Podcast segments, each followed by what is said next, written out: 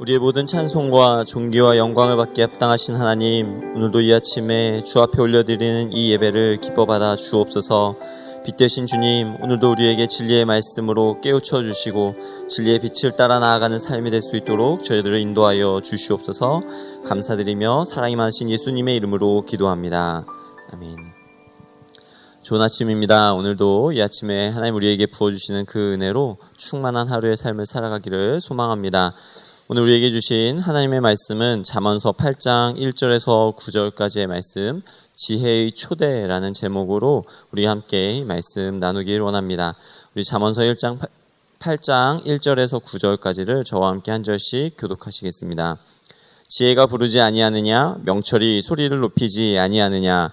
그가 길가의 높은 곳과 내 거리에 서며 성문 곁과 문 어귀와 여러 출입, 출입하는 문에서 불러 이르되, 사람들아 내가 너희를 부르며 내가 인자들에게 소리를 높이노라. 어리석은 자들아 너희는 명철할지니라. 미련한 자들아 너희는 마음이 밝을지니라. 너희는 들을지어다 내가 가장 선한 것을 말하리라. 내 입술을 열어 정직을 내리라. 내 입은 진리를 말하며 내 입술은 악을 미워하느니라. 내 입의 말은 다 의로운 즉 그 가운데에 굽은 것과 폐악한 것이 없나니. 함께 읽겠습니다. 이는 다 총명 있는 자가 밝히 아는 바요 지식 얻는 자가 정직하게 여기는 바니라. 아멘. 잠언은 곳곳에서 우리의 인생을 길로 묘사합니다. 사람의 인생을 길로 묘사하는데, 삶을 길로 묘사하는 것은 음, 어, 비단 잠언만의 고유한 방식은 아닙니다. 인류의 많은 문학, 문학적 양식과 경전들 역시 인간의 일생을 길로 묘사하는 경우들이 많기 때문입니다. 인생이란 하나의 길이며 각자에게 주어진 자신만의 길을 가는 것입니다. 길을 간다라고 하는 것은 한 번의 사건으로 끝나는 것이 아니라 계속해서 되어지는 과정이라는 말입니다. 그래서 인생을 순례의 여정이라 말하기도 하며, 이 여정에는 무수히 많은 길들이 등장하는 것을 보게 됩니다. 곱은 길, 구부러진 길, 오르막길과 내리막길, 미로처럼 얽힌 길, 길과 길이 만나는 교차로가 있는가 하면 더 이상 갈 수 없는 막다른 길과 벼랑 끝으로 내몰리는 길도 있습니다. 이는 우리 삶에 존재하는 수많은 다양성과 가능성, 모호성과 불확실성 등을 생각하게 하는 것이죠. 그리고 우리는 매일 직면하는 우리의 삶에서 어떤 길로 가야 할지 선택해야 하는 그 선택의 부름 앞에 초대를 받곤 합니다. 언젠가 이런 말을 들은 적이 있습니다. 인류 최대의 난제가 있다. 인류 최대의 난제는 오늘 점심에 무엇을 먹을까이다 라는 말입니다. 많은 직장인들을 비롯하여서 사람들이 오늘 내가 무엇을 먹을까 고민하고 살아간다라고 하는 것이죠. 선택 앞에서 많은 사람들이 주저합니다.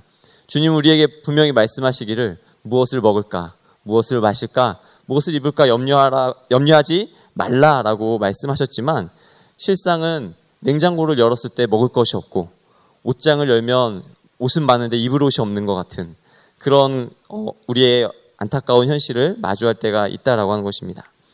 단순한 이런 선택을 넘어서서 우리의 인생은 수많은 복잡하고 다양하고 모호하고 불확실함이 가득 찬 길 중에서 무엇을 선택해야만 하는 순간들이 많이 놓여지게 됩니다.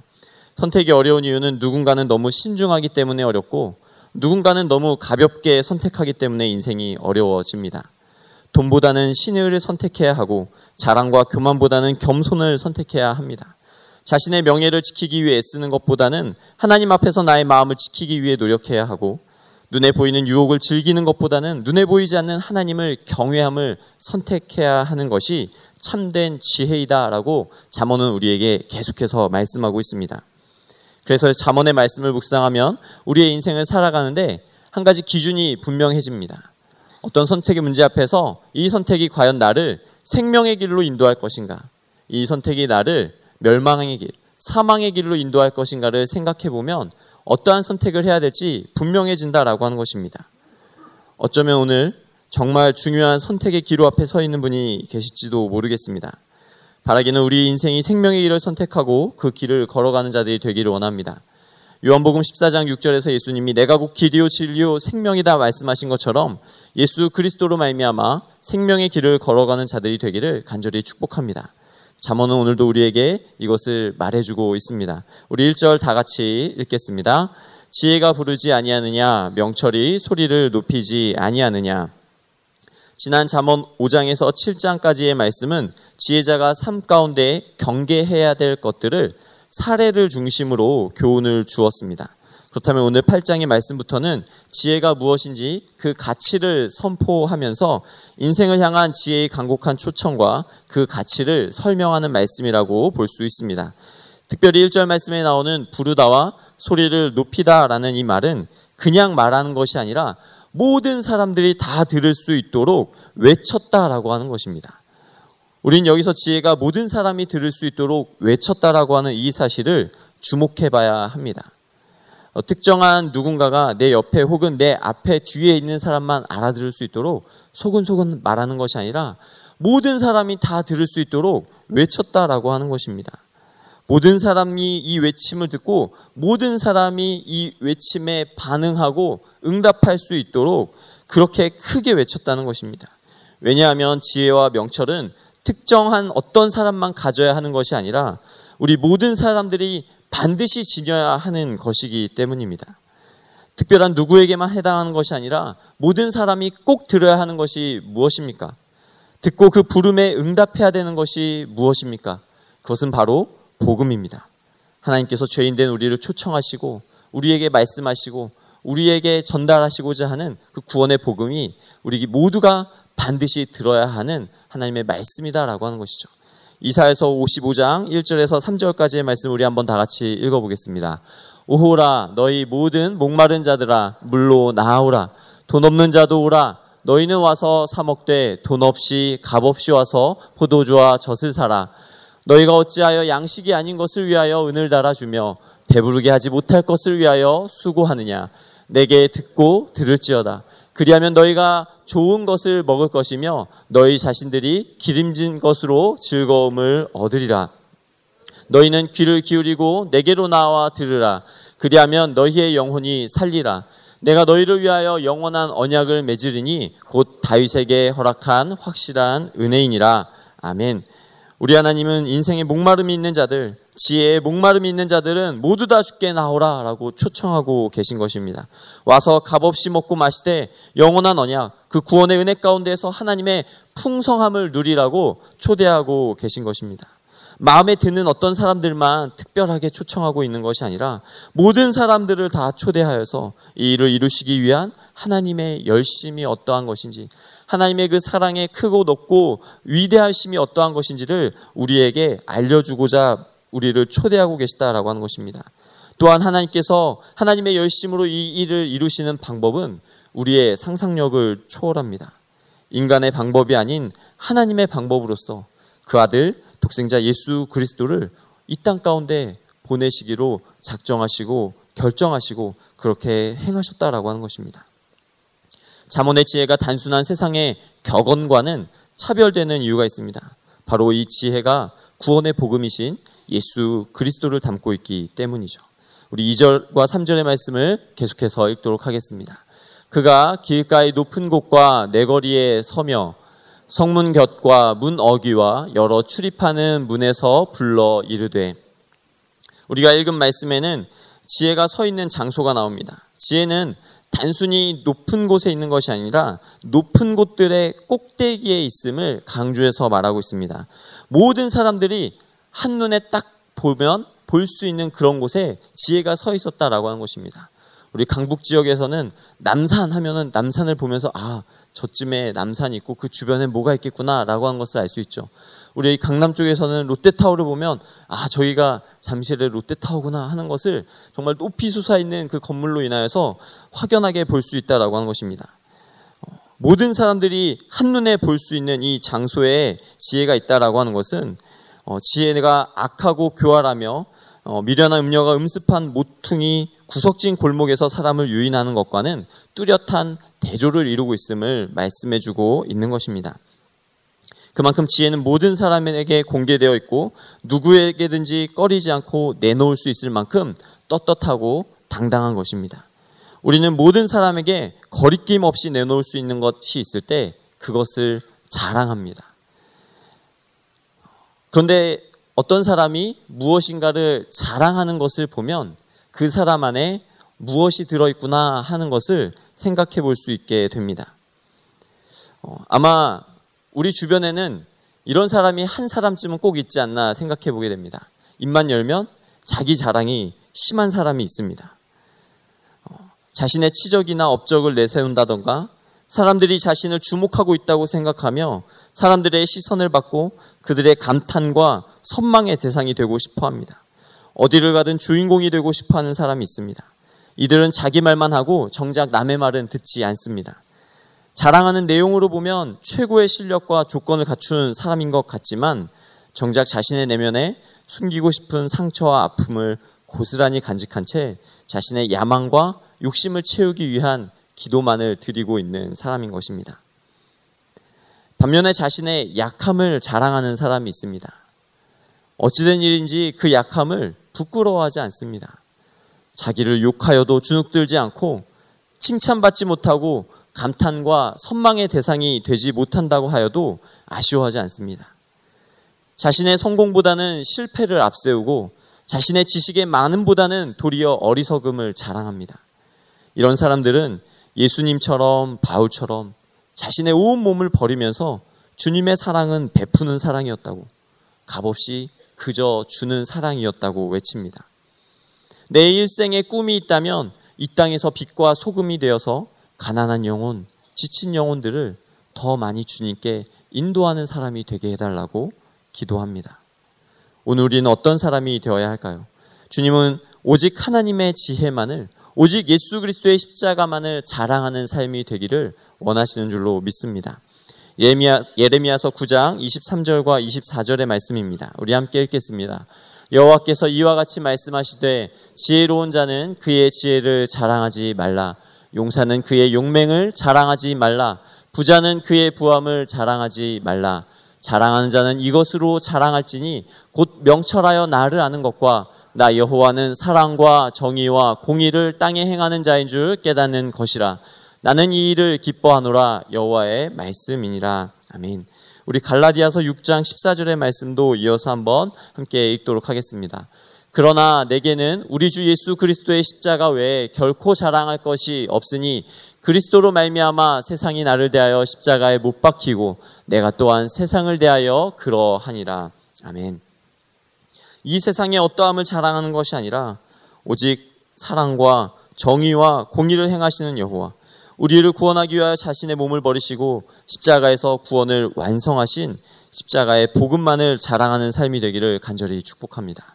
나의 약함을 부끄러워하지 아니하고 오히려 약한 자를 들어 강하게 세우신 하나님의 능력을 붙들며 나아갈 때 우리의 욕심을 채우기 위한 기도가 바뀌어 하나님의 선하심과 영광을 나타내는 기도가 될 줄 확신합니다. 누구든지 볼 수 있는 곳에서, 누구든지 들을 수 있는 곳에서 지혜를 외치며 지혜를 자랑하고 복음을 부끄러워하지 않는, 복음을 자랑하는 삶이 되기를 축복합니다.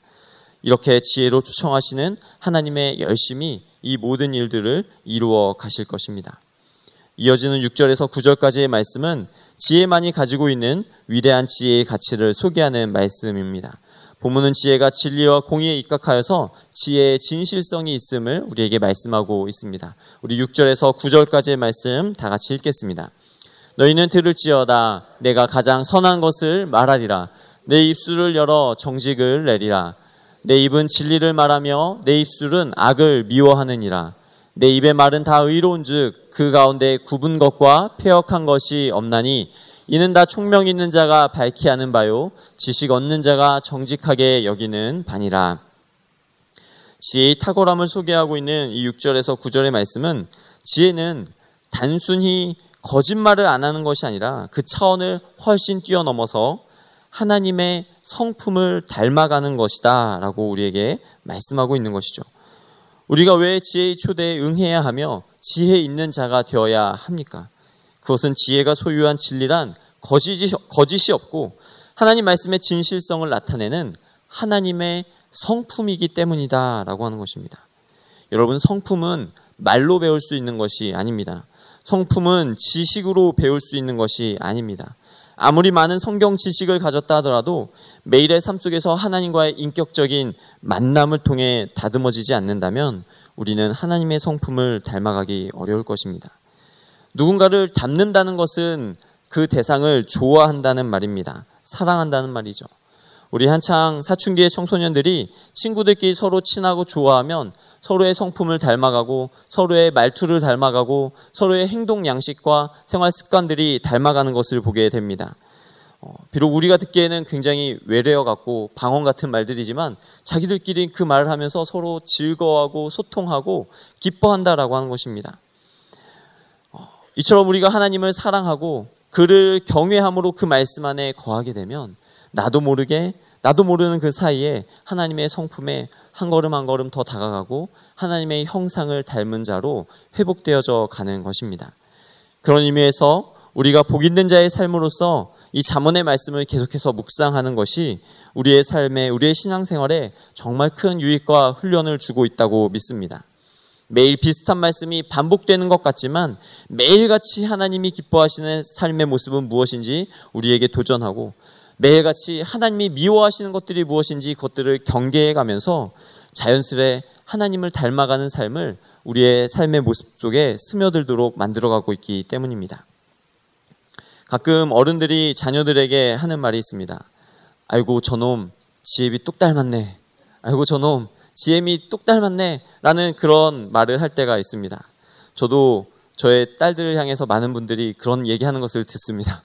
아이고 아빠 똑 닮았네 하는 이야기를 듣고 저도 가끔씩 저희 아이들이 말하는 그 단어들을 보면 깜짝깜짝 놀랄 때가 있습니다. 저도 모르게 제가 무의식 중에 하는 그런 말들을 아이들이 똑같이 따라하고 있더라고요. 우리가 보통 부정적인 행동이나 습관이 고착되어 있는 모습을 볼 때 이런 말들을 합니다.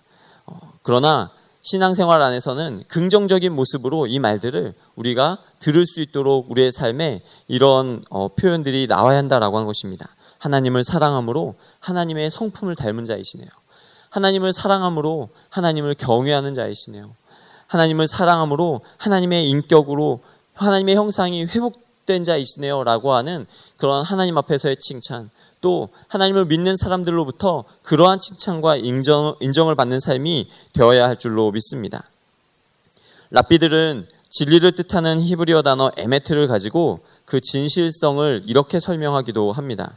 에메트의 첫 번째 자음인 알렙과 가운데 자음인 맴, 그리고 마지막 자음인 타우로, 이 단어로 구성되어 있는 에메트라는 단어가 진리란 처음에서 보나 끝에서 보나 중간에서 보나 여전히 진리이고 과거에도 진리였으며 현재에도 진리이고 미래에도 진리일 것이다 라고 설명합니다. 즉 시간과 공간의 제약을 받지 않고 언제 어디서나 참되고 옳은 것을 진리라고 설명하는 것입니다. 많은 것이 시시각각 변하는 이 세상에서 진리는 이처럼 영원 불변한 것을 말하는 것이죠. 영원 불변하신 그 하나님의 성품이 담긴 지혜의 진실성을 가지고 우리가 이 땅을 살아가게 된다면 진리에서 벗어나 있고 생명에서 벗어나 있고 악한 행위로 드러나는 것들을 우리 역시 미워하게 되는 삶이 될 줄로 믿습니다. 미워할 뿐만 아니라 악한 행위에서 벗어나기 위해서 늘 진리의 말씀을, 늘 지혜의 말씀을 더 귀담아 듣고 더 마음가운데 새기는 그러한 삶을 살아가게 되는 것입니다. 오늘 말씀을 정리하기 원합니다. 오늘 우리에게 주신 잠언서의 말씀을 통해 지혜의 초대에 기쁨으로 응답하며 나아가는 저와 여러분이 되기를 간절히 소망합니다. 그래야 우리 인생 앞에 놓여진 수많은 길로에서 생명의 길을 따라 걸어가는 삶이 되기를 소망합니다. 그것은 곧 생명의 길, 구원의 길로 인도하시는 하나님의 부르심 앞에 나아가는 길인 줄로 믿습니다. 구원의 풍성함을 누리는 길일 것이며 그분의 성품을 배움으로 말미암아 내 안에 계시니 오직 예수 그리스도의 십자가 복음과 그 이름만을 자랑하며 즐거워하는 삶이 되는 길인 것입니다. 이 길에서 하나님의 영광과 복 있는 삶을 살아내는 그런 복 있는 성도들이 되시기를 주님의 이름으로 간절히 축복합니다. 기도하겠습니다.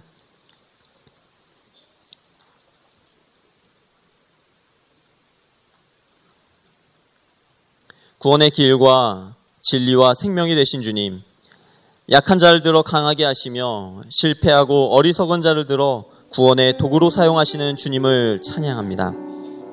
깊고 어두, 어두운 곳에 지혜를 두지 아니하시고 가장 높고 편만한 곳에서 모든 사람들에게 지혜를 외치시는 주님, 오늘 우리에게 주신 주의 진리의 말씀을 통하여 듣고 총명 있는 자 되길 원합니다.